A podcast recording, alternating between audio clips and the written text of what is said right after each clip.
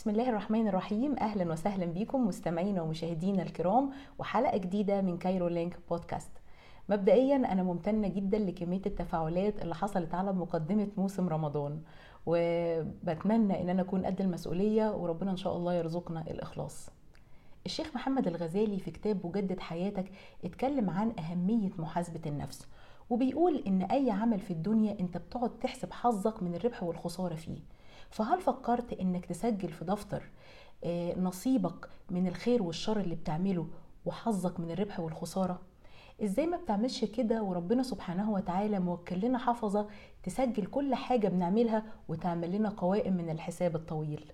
ما يلفظ من قول إلا لديه رقيب عتيد. سورة قاف الآية 18 علماء التربية في الإسلام اتكلموا عن ضرورة أهمية محاسبة النفس وتعهدها من فترة للتانية بالأعمال اللي بتعملها وتسجيل الأعمال دي. في اقتراح لطيف قوي إنك تجيب دفتر وتسجل في الصفحة اليمين الحسنات أو أعمال الخير وفي الصفحة الشمال أعمال الشر. وإن ده مهم جدا جدا إنك تتعهد نفسك من فترة للتانية ولا تترك نفسك للعشوائية وتروض نفسك على أعمال الخير وإن ده بيحتاج وقت ومثابرة لأن النفس الإنسانية نفس صعبة جدا. اختلف الناس في النفس الإنسانية. هل هي ثلاث أنفس؟ الإنسان ليه ثلاث أنفس؟ ولا نفس واحدة بكذا صفة؟ ابن القيم جاوب على السؤال ده في كتاب الروح. قال إن الإنسان هي نفس واحدة بثلاث صفات. النفس الأمارة بالسوء والنفس اللوامة والنفس المطمئنة. والثلاثه ذكروا في القرآن وربنا سبحانه وتعالى أقسم بالنفس اللوامة. النفس الأمارة هي النفس المذمومة اللي دايما بتدعو الإنسان لحب الشهوات. والنفس اللوامة واختلفوا في نوع اللوم هل هي اللي بتلوم الإنسان على عدم فعله للخيرات ولا هل هي جاية من التلوم والتردد نظرا لتردده في فعل الخير؟ والنفس المطمئنة وهي أعلى وأحسن درجات النفس ودي بتيجي من تعهد الإنسان نفسه بالركون لأوامر ربنا سبحانه وتعالى والإذعان ليها وذكر الله. ألا بذكر الله تطمئن القلوب.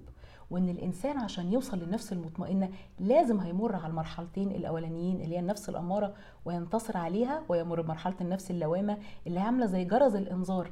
خلي بالك ما تعملش كده. وبعد كده النفس المطمئنة. لما بتوصل للنفس المطمئنة ربنا بيعينك وبيوكل لك ملك يعينك زي يبقى قرينك زي ما الشيطان قرين النفس الأمارة بالسوء. إحنا في شهر رمضان وعبادة الصوم هي من عبادات مجاهدة النفس. أنت بتجاهد نفسك في الحاجات المباحة اللي ربنا حللها لك. ومهم جدا إنك حتى في الحاجات المباحة تدعو ربنا إن ربنا ما يعلقش قلبك بيها. يعني انت اللي تملكها وهي ما تملككش. حاول تتعهد ده من فترة للتانية وتسجل أعمالك ولا تترك نفسك زي ما بنقول العشوائية. يحيى بن معاذ كان ليه كلمة جميلة جدا بيقول آه، أعداء الإنسان ثلاثة دنياه وشيطانه ونفسه فاحترس من الدنيا بالزهد فيها ومن الشيطان بمخالفته ومن النفس بترك الشهوات. دعاء جميل جدا نقوله يا حي يا قيوم برحمتك أستغيث أصلح لي شأني كله ولا تكلني إلى نفسي طرفة عين. ربنا لا تكلنا إلى أنفسنا لأن النفس من أخطر أعداء الإنسان. ودي دعوة إلى مجاهدة ومحاسبة النفس ودي أول دعوة لينا إن شاء الله.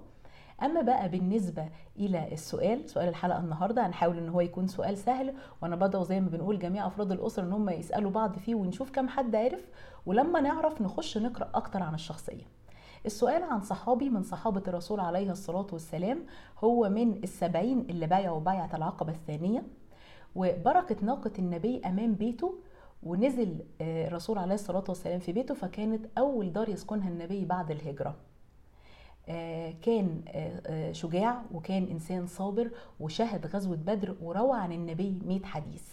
وخرج في الجيش اللي خرج يفتح القسطنطينية ولكنه استشهد. فمين هو الصحابي ده؟